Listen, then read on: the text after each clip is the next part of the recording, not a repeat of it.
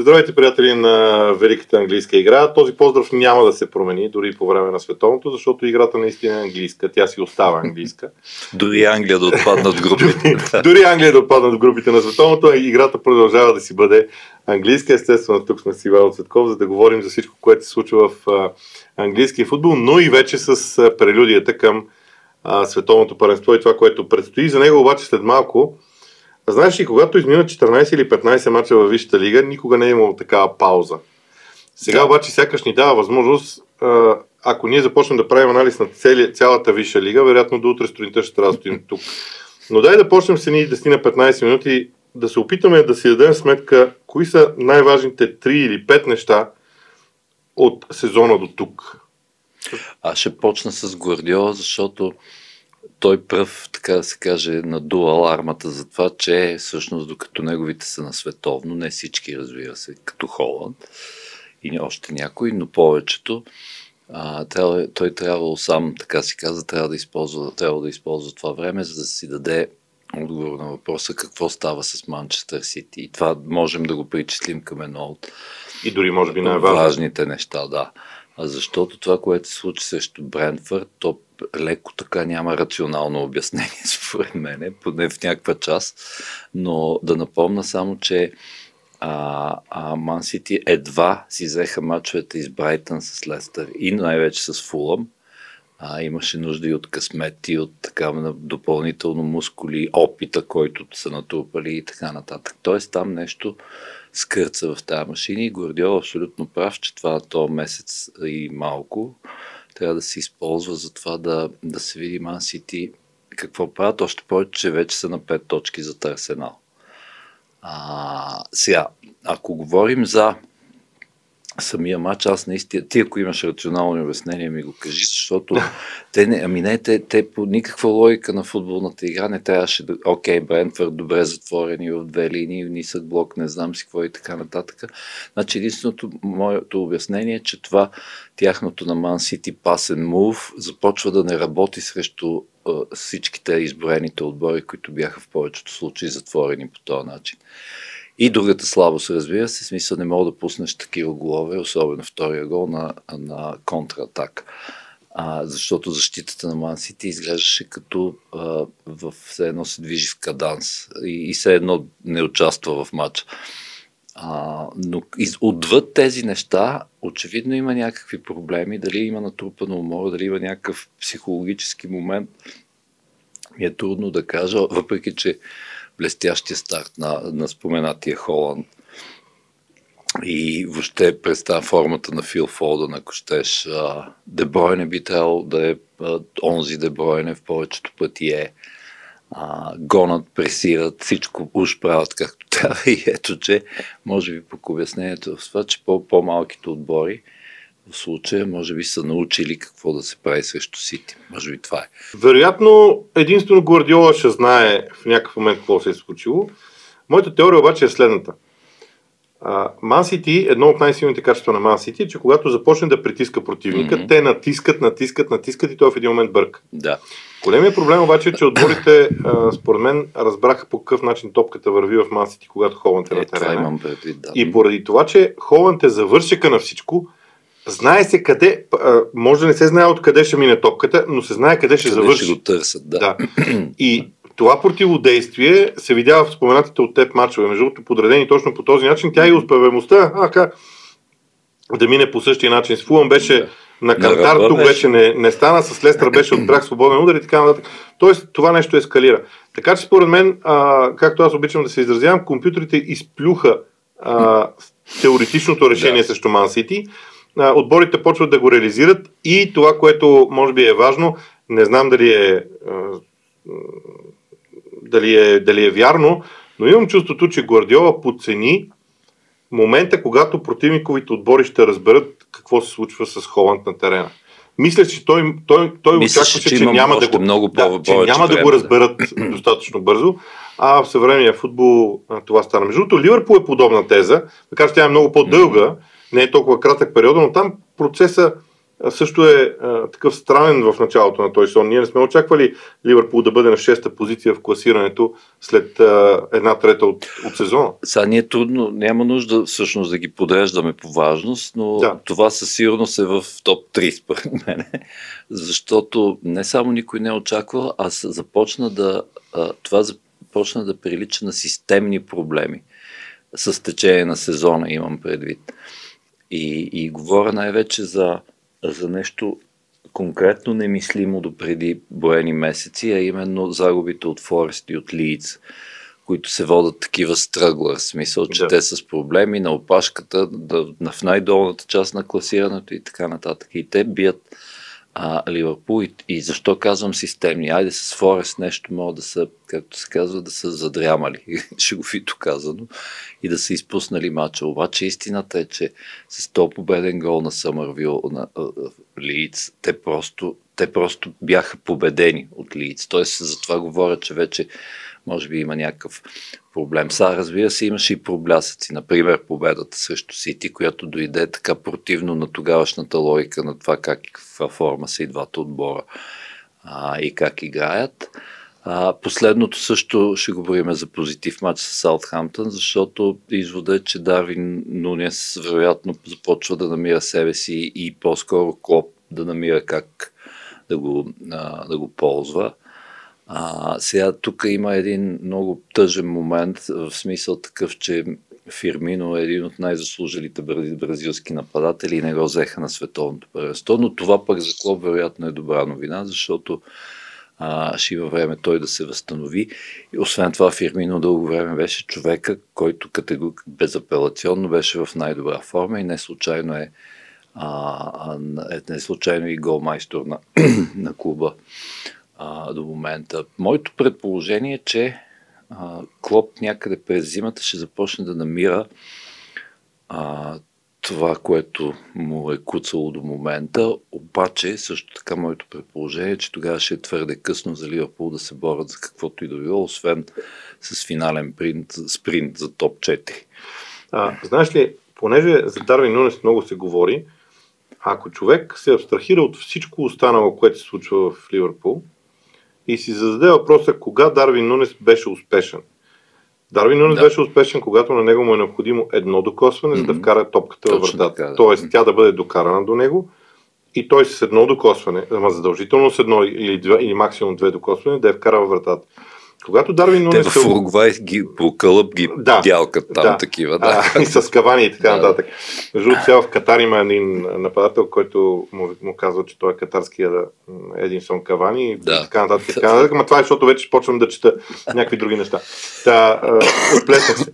Но идеята е, че Дарвин Нунес, когато получи топката на фланга или когато трябва mm. да бъде част от изграждането на атаката, според мен не се справя не е добре. Не е неговото. Не е неговото. Да. И според мен рано или късно Клоп ще направи този извод и там а, ще бъде много важно да се измисли по какъв начин Салах и Дарвин Нунес да си вземат позициите в атаката, защото те и двамата са майстори на това, финалното. Аз съм го измислил, ако позволиш да се пошегувам. Просто трябва да се гледат много стари матчове, в които Салах да играе ролята на Кени Далглиш, а, но не на а, Иен Раш. Аз бих стигнал още по-назад с, още с по-назад. Джон Тошак, да, с да, Джон да. Тошак и Кевин Хиган, защото там вече и Боръс да, могат да, да, го докарат. Точно така, да. Не знам феновете на Ливърпул дали сте съгласни. Сега, ако говорим за изненади, Арсенал и Нюкасъл са големите изненади, дори бих не ги нарекал сензации и да ти призная, а, от гледна точка на стартовата позиция, прогреса на двата отбора изглежда еднакъв. Едно е от отбор, който е втората половина, какъвто беше Нюкасъл, да стигнеш от третото място сега, също както Арсенал от петата позиция да стигне до, до първата. Просто и развитието и на двата отбора изглежда наистина сензационно. Ами, айде един по един. Първо Арсенал, защото най-заслужават и са водачи и са загубили де-факто само колко? Три точки. От... Пет.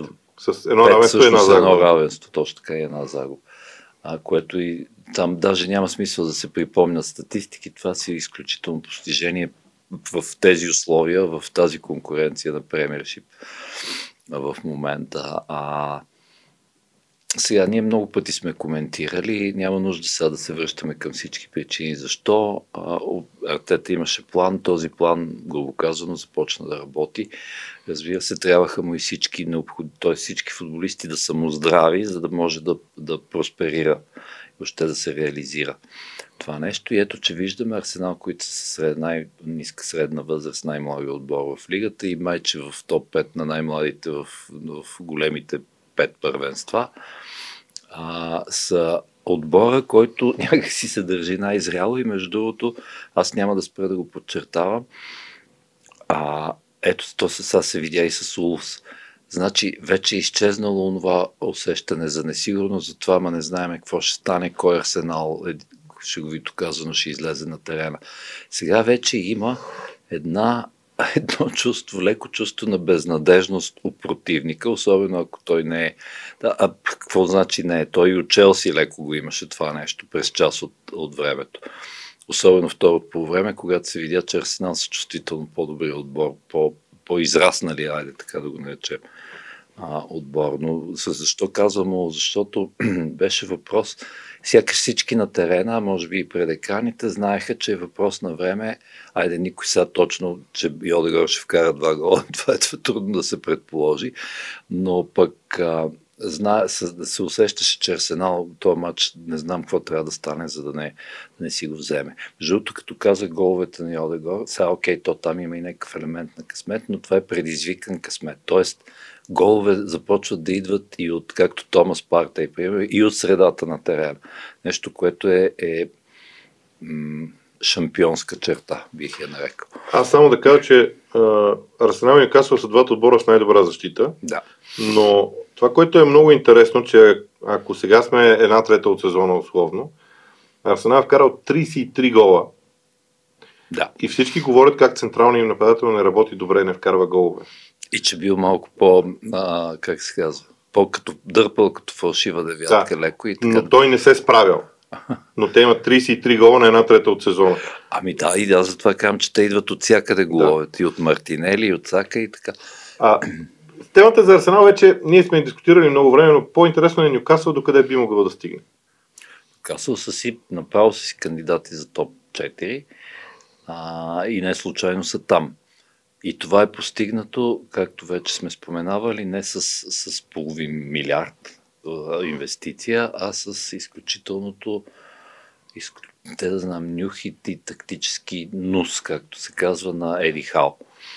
Защото, окей, аз ще изборя така, ще кажа, а, без формата на Ник Пол, на новоизгрелия на левия бек Дамбър, на Свен Ботман в, в, в, защита. Разбира се, Трипиер вече го споменахме, като, сме го споменавали като по десния уинбек. Жуелингтън, Бруно Гимараеш, може би в момента един от тримата най-добри халфа изобщо в лигата, имам предвид креативни.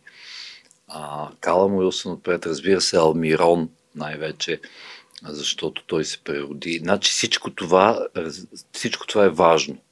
Но в крайна сметка най-важното е според мен тази спойка, която създава Еди Хал и тази, този ясен план, който сега се видя и срещу Челси. Окей, Челси са в на моменти в насипно някакво трагично състояние, това се вижда. Аз между другото имах такива опасения, колкото и да ми беше симпатичен Грем Потър, че това ще е много трудно. И също така моето предположение, че ако и по нова година нещата са толкова зле, според мен на пролет ще трябва да се, да, да се учим да обичаме нов треньор. Не, аз не мога да, да се а, каже, аз друго, така. друго ще кажа. А, и то това е, това е много интересно като тема. А, разбира се, тя е много по-голяма. А, дали не мислиш, че разсъждаваш с реакциите от времето на Абрамович? Защото това, което исках да кажа е, че аз не съм сигурен дали новия собственик на, на Челси не е окей okay с дългосрочната промяна. Ами то това предстои да се види, но аз самия съм а, си давал сметка за този, да го наречем, а, когнитивен капан, да. в който човек може да попадне, защото а, ти някакси от 20 и колко години бяха си свикнал че като нещата като не върват, сори, ама довиждане. е ето, нормално. ето ти твоите Да. 25 милиона обещетения и да караме нататък. Да. Да. А, но ти си прав тук дали много е важно какъв ще е модела, защото истински успешният модел би трябвало, не че този е неуспешен, той донесе 21 трофея. И повече от всички други повече от всички да. други в ерата Абрамович. Малко е скъпичък. Но с цената, да, на, с цената на милиарди колко беше там вложени пари. Но мисълта ми е, че може би е време за, за, този, за, за как се казва, sustainable, устойчивия модел, при който ти кажеш, добре, окей, много са зле, а те наистина са много зле. Между смисъл, няма един, който да похвалиш в Челси в момента. Може би Ковачич до някъде се мъчи нещо да сглоби в средата. А, а, и да кажеш, да се каже, окей, добре, това, не мога да, това няма да е вечно. А, да, изхвърлихме 270 милиона, шампиони сме на... спечелихме трансферното първенство, да. така да се каже, и нещата продължават да не върват. А, разбира се, има други обстоятелства, Тухил беше тогава и така нататък. А, но все пак дали е възможно, всъщност ние това дискутираме, дали е възможно те да кажат, окей, това е нашия човек, а, той не е виновен. Тук те нещо футболистите се лигават, па не са във форма, па не знам какво. Па нали знаеш този филм, точно съм го гледал аз. Мисъл... Да, прожектиран да, по, така да се каже, по вътрешната да, ти арсенал ТВ. да, да, да, да. А, така че аз бих бил за, за подобно нещо, защото все още имам, някакво, имам вяра в качествата на Грен Потър и в начина по който той ги разбира нещата. В същото време съм и привърженик, чисто психологически на тезата, че в смисъл, ти си бил в Слонзи и Брайтън де-факто, защото преди това няма никакво значение да, по, по, по-надолу къде си бил. И изведнъж те слагат да управляваш не да знам с какво да го свързвам, с космически кораб. До сега си летял на... си бил в гражданската авиация, изведнъж те качват на космически кораб и разбира се, че а, в този смисъл съм толерантен, имам толеранс към, към Грен Потър, защото това е една... Да не говорим, че по ред причини е и най, така, най, знам, най-трудния и напрегнат пост, може би, в световния, в клубния футбол изобщо. Добре, Тотнам, Ман Юнайтед и Ливърпул, заедно с Челси, може би, под една обща шапка от моя гледна точка. Защо? Първо, защото Ман Юнайтед изостава от Тотнам на 3 точки, но е с матч по-малко, т.е. темпа на печелене точки е един и същ между Ман Юнайтед и Тотнам. А, така, Ливърпул по очевидни причини е следващия отбор там, но а, за Тотнам се говори, че, че ще стават шампиони преди началото на сезона, след всички трансфери на Конте. Сега са четвърти с разлика и Конте казва, бъдете спокойни, на нас ни трябват още трансфери, за да се борим за титлата. Той винаги така казва. Да, тези, да и това не е от днес, не е от, не, това не е първи отбор, който той го казва. Но тези три отбора, доколко и ако искаш Челси става четвъртия, може да ги обединим до някъде. А, какво чакаме от тях? И защо това е така? Айде от Конте. На мен ми да. стана смешно, защото имаше случаи след втората или третата титла с Ювентус, смисъл, няма значение какво, какво става, той винаги иска пари за трансфери. Тогава каза, за да задържим тези успехи, трябва трансфери. Сега, за да ги постигнем, изобщо да почнем да ги постигаме, пак трябва трансфери в тот. А истината е, че има футболисти, които ако са му здрави, начало с Колошевски, които бележат изключително развитие. Даже според мен Колошевски се превръща по, не, някакси могат да се мерят по значение, не по-малко значим за Тотнам в предни позиции от а, Хари и, и, и Сон Хюмин. А, но защо нещо скърца там? Ами, това е малко е трудно да се каже, въпреки че а, сам аз мога да специално за матча с Лиц мога да кажа, че а, според а, смисъл, ако Саутгейт е гледал как се представи Ерик Дайер в този матч, най-вероятно си е казал, тук изпуках едно място на празно, как да се казва. Но не е само той, защото наистина при, особено когато им се отнеме топката, преди умеха като че ли по-добре да затварят, сега вече виждаш какво става. Например, и пак при гола на Съмървил, който хубаво си я взе, обработи я и, и отбеляза, но всъщност тук такова нещо и то през сърцето на защитата не би трябвало да отбор, който ще седи в едно изречение с борба за титлата да позволява такива голови и други такива ред, ред подробности могат да бъдат изтъкнати. Трябва да бъдат изтъкнати, да бъде изтъкната, разбира се, и твърдостта на характера на Тотнам, защото и с двата късни гола на Бентанкур, който вече за втори път го прави този номер и превръща се в скритото оръжие, а, те успяха да вземат най-зрелищния матч от целия уикенд. Но така, алармата си остава да вие. В смисъл, че така, така няма, освен за топ 4, не виждам за какво, как ще стане. А, а, а и не ми се вярва, доколкото а, познаваме като история, особено Даниел Леви, не ми се вярва той през зимата да каже, ох, добре, смисъл да ми се махнеш от главата, ще ти дам още 150 милиона или нещо. Той може да му се махне от главата по друг начин, макар да, не, не го вярвам. Така, да, да. А, това интервю на Кристиано Роналдо е огромна тема. Не знам, че всички очакват да го коментираме. не, не може без Кристиано Роналдо. В смисъл, той освен това, той е царя, той е императора на, на как да кажа, на самопредлагането в медиите. И, и като гарнираш това... С... Нали знаеш къде отива? Нали знаеш нали, къде за Байерн Мюнхен? Да, за Байерн Мюнхен. А къде? Челси? В Лондон, да. Оф. това не е режисирано. Да, да кажете, това не е режисирано още. Само там не. Е, защото ако сега има проблеми в Челси, той ще дойде и ще ги направи тройни, вероятно. Но това, сега, то само до някъде в кръга на шегата, защото истината е, че, че тук вече, ето, тук вече мога да говорим за страшно много неща, в смисъл за, в, за силата на медиите в, след дигиталната революция, в постмодерната епоха и така нататък. Това е дълга тема.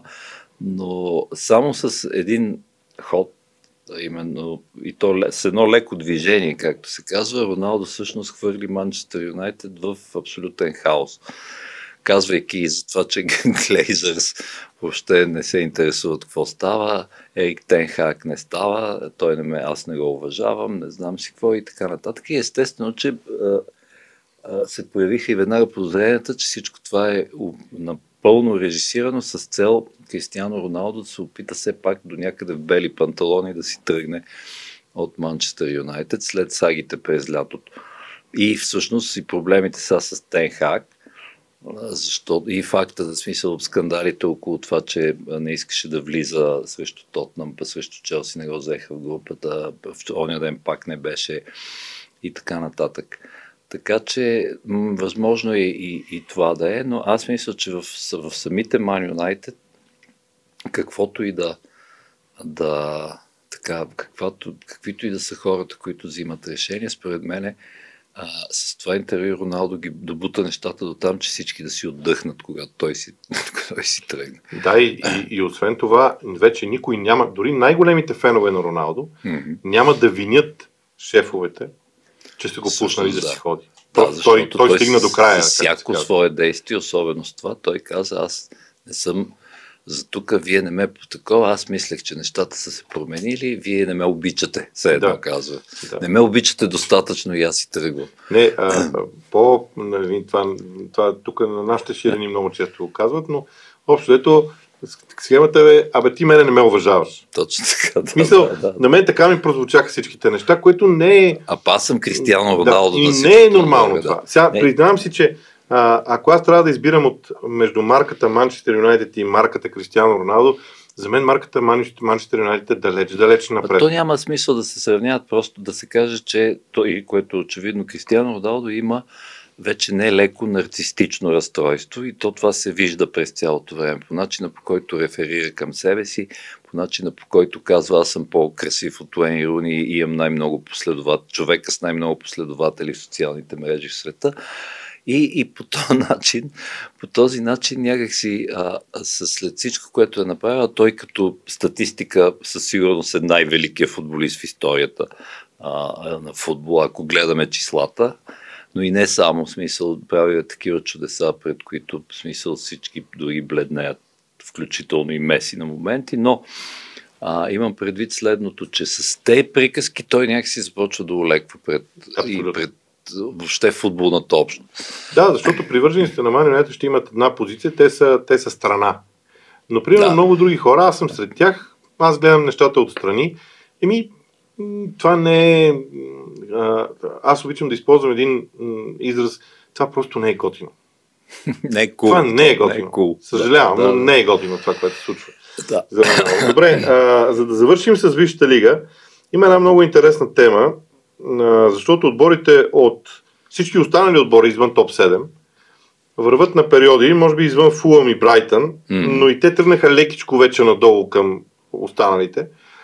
А, имаше много смени на треньорите и така нататък вътре в самите клуба и при Астан Вила нови хора. А, при Уест Хем и Евертън има кризисни ситуации сега и така нататък. Страшно движение, но останалите извън топ 7 в а, тази висша лига, как ти се струват? Добре, айде отзад, отдолу нагоре, да. защото там изглежда, че Улф са в голяма беда, още от сега, и не знам, и не се вижда как ще излязат, защото просто не вкарват голове. Разбира се, тази смяна, треньорска смяна с Лопетеги идва в момент, в който няма време. В смисъл, почва паузата и, и едва зимата ще гледаме какво става или какво не става.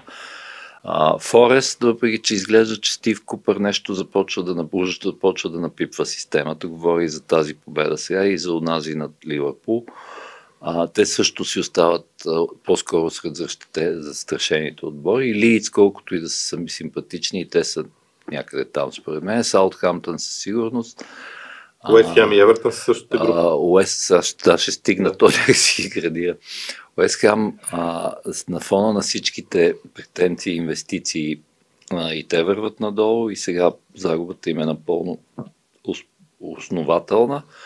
И стигаме до Лампард, който според мен е с най-голяма беда и а, там не съм чел какви са коефициентите, но според мен е най-близо до това пър, първи да бъде уволнен. А, защо? Поради следния аргумент. Значи те го оставиха и казаха, ама той ни спаси миналия сезон от изпадане. И наистина, между другото, в началото на този сезон, след някои колебания, имаше един период на стабилност. В момента Евертън пак нищо не играят, казано съвсем грубо. И за феновете започнаха да си припомнят, че това всъщност Лампар по Евертън през януари миналата година, т.е. и той отчасти е виновен, че те се забъркаха в битка за оцеляване. Въпреки, че де-факто ги е спасил, разбира се, с помощта на феновете, които ги носиха на ръце, така да се каже, и ги окриляваха. Но игровите проблеми продължават, въпреки новозакупените футболисти, въпреки някои позитиви, като играта на Тарковски, примерно, отзад през по-голямата част от времето. И всъщност, ако теглим чертата, ще излезе, че Лампард и Евертън не изглеждат един за друг. А, и всъщност единственото да кажем, забележ... наистина забележително нещо, което направи Франки Лампард до момента, е, че превърна Алекс Айоби в много добър халф, което той вероятно не го е знаел преди това, че има такива заложби. Та това ми се струва за, специално за тия отбори, които са, да ги наречем грубо, вероятните, т.е. сред тях ще са, ще се, от тях ще излязат замесените в битката за оцеляване. Иначе, сред другите трябва да се, въпреки че Вила не са в завидна позиция, но Вила през цялото време изглеждат като отбор, не само заради направените инвестиции преди това, но и заради а, това, което направи само за два мача, а, Унай Емери, а, изглеждат като отбор, който по, от сега се вижда, че всъщност вероятно ще завърши в средата на таблицата. Сега за повече, не знам, трудно е да се прецени, зависи как ще заработи тая този брак, да го наречеме с Емери, до сега работи, говори и за двете победи, защото и при двете победи Емери въобще не се посвени да търси и да смени информации, а да прави с, например, да фрустрира да фрустрира Брайтън така, че да, смисъл да направи пет дефанзивни смени, да фрустрира Брайтън и да затвори матча и така нататък. Между другото, оказа се, че а, аз това не го знаех, сутринта го прочетох, че Емери използвал всичките 15 а, възможни футболи, т.е. които са резерви. Това е негов стил. Да, да, но не вярвах, че ще стане за два мача, разбираш. Айде за три всъщност, защото паднаха за, за Карабал от Манчестър Юнайтед и там беше заслужено, но пък когато трябваше пак с Юнайтед и сега с Брайтън, всъщност се вижда, че а, Емери започва така, това е направо си е летящ старт. Аз бих разделил отборите, между другото, по, по горе-долу подобен начин. на такива, които спешно, спешно се нуждаят от такава пауза и които се нуждаят от такава пауза, но не толкова спешно.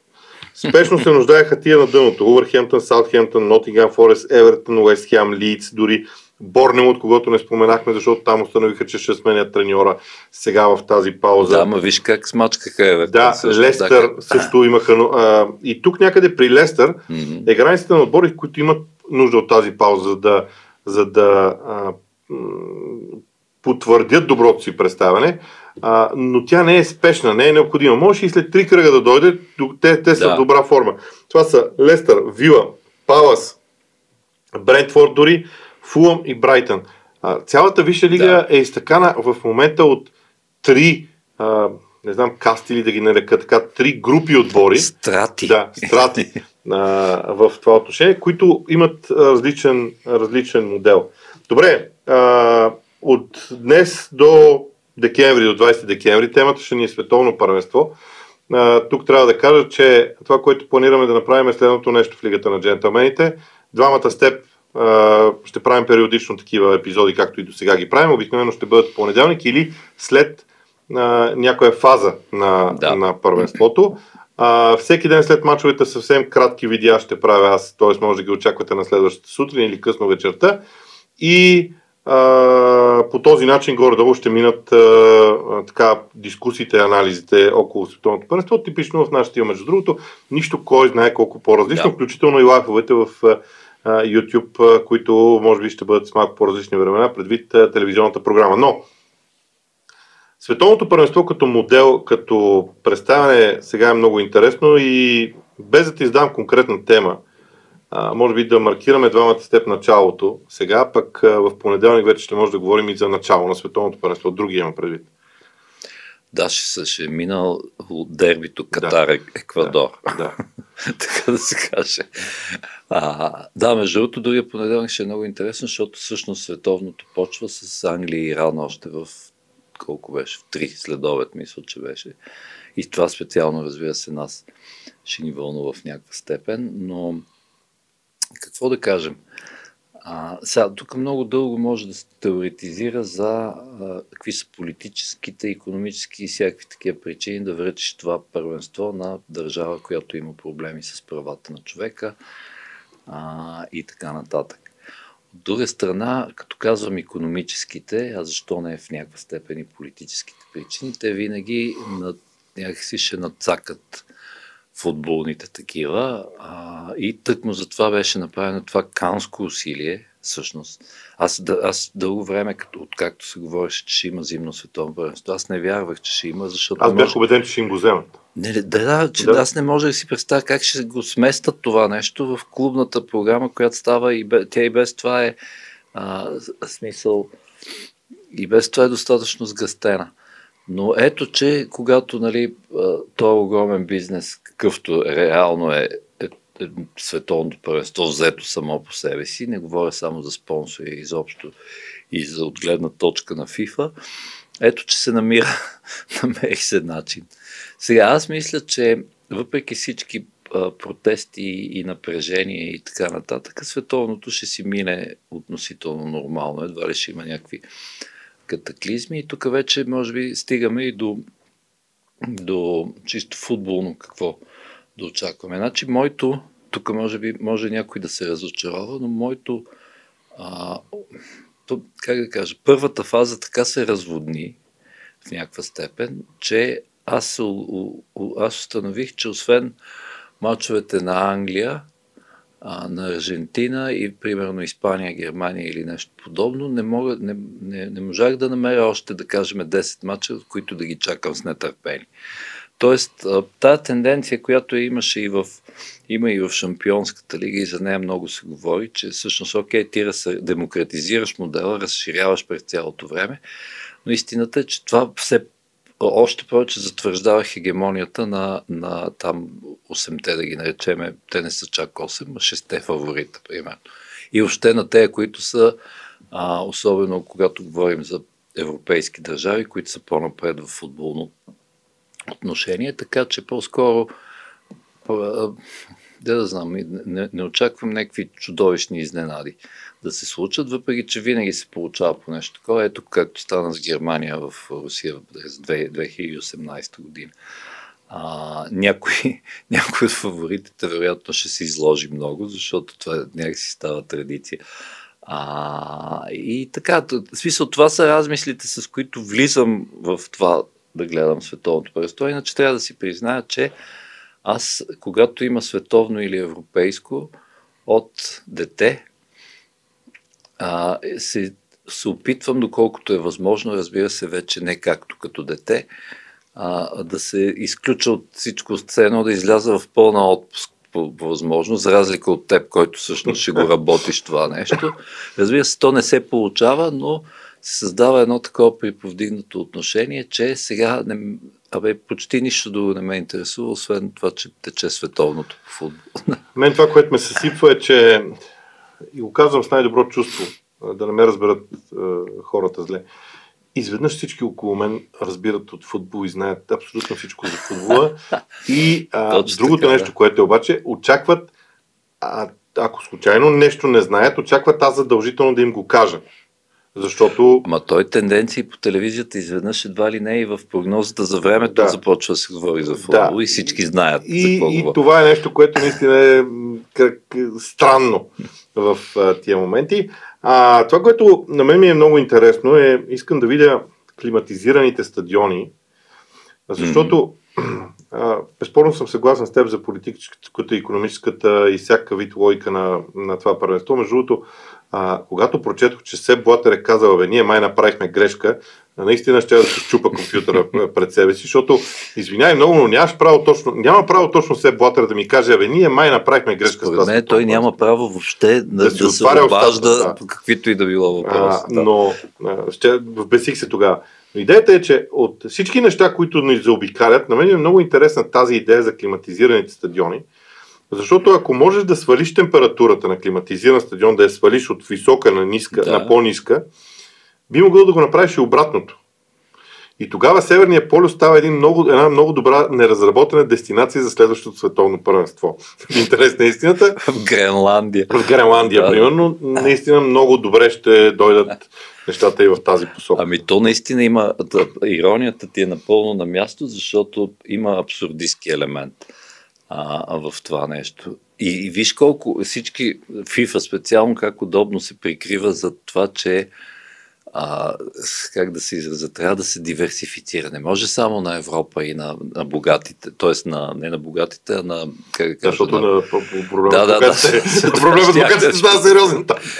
Тоест, а, дайте, не, аз пак ще се пошегувам, ще кажа, не може само на дъкли, Европа и Южна Америка и, а, и от време на време, примерно, Штатите. Трябва и на най-богатите да дадем световно първенство, защото те хората имат пари за харчене. Колкото и да е цинично, има такъв елемент. Добре, а, да кажем нещо и за футбола все пак. Около световното първенство, нали, извън шегите и всички останали неща. Световно първенство ще има, ще има и световен шампион. Да. А, сега, аз много ще се изненадам, ако, това, ако той се казва Англия, защото дълго време, айде това може би ще го коментираме другия път по-подробно, но в смисъл какво, къде сглупи, кого не взе и защо Гарет Саутгейт.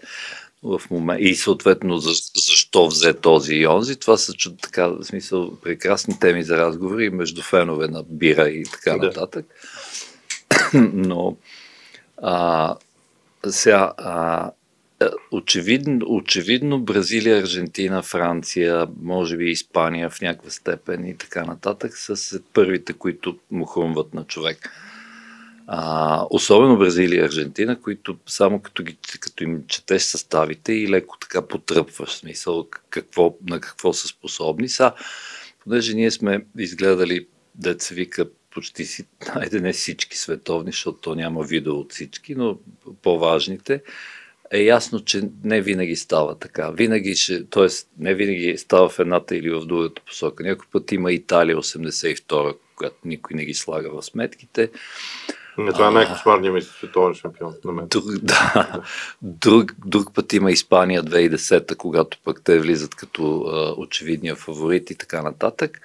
А, тук сме, според мен, нещо по средата. А, що се отнася до... На мен всъщност най- най-интересно ми е в тактически план какво, защото всяко световно, айде не всяко, едни, едни повече, особено 80-те и до някъде 90-те, а защо не и по-рано, други по-малко напоследък, а, почти всяко световно дава своя нещо, някакъв тласък тактически напред. Нещо се случва, е, от което може да се извади по-генерален извод.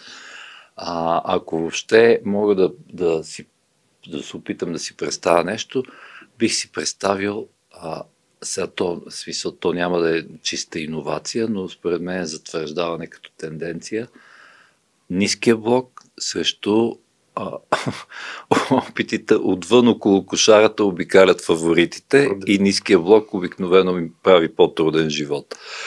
Да, това е най-логичният извод, който, който може да се случи. Ще видим в чисто футболно отношение. Ще имаме достатъчно време да говорим и по темата. Стана дълго, но пък трябваше да започнем и темата за световното първенство без никакво съмнение. Но преди да е започнало самото световно първенство, последна дума, прогноза за финал и за шампион. Макар, че не сме гледали потоците, не е много коректен въпрос. Аз щях да, за шампион да те питам, ама да, да знам. Да, да, това, са, това с потоците е важно, защото сега ще ти кажа примерно Бразилия и Аржентина, ама, ама те най-вероятно те са да направени, да. смисъл, с смисъл са направени така, че да, да, дълго време да не се срещат. Така че по-скоро аз ще кажа, а, пристрастията си, не че хората не ги знаят. Като дете бях а, от дете, всъщност по-рано, от по-рано съм а, а, болен фен на Аржентина, още от времената на Марио Кемпе, след това разбира се Марадона и така нататък. През малко по-късно, запалвайки се и по, по старата първа дивизия, още по английския футбол, разбира се, това ме направи фен и на Англия. Така че а, от това са моите очевидни пристрастия. Ако следваме някаква логика, то Аржентина е с по-големите шансове и аз се надявам това да стане. И не само заради Лео Меси, а така, по принцип. Сега аз мога да кажа едно, аз очаквам много силно първенство от щатите, не знам защо. А, второто нещо, което ще кажа е, че за мен от европейските отбори най-силен ми изглежда този на Нидерландия към момента, mm-hmm. защото м- аз мятам, че тези климатизирани стадиони ще извадят различен тип футбол, при който енергията ще има, енергията на играчите на терен ще има голямо значение. И за пресата ще е важно. За да.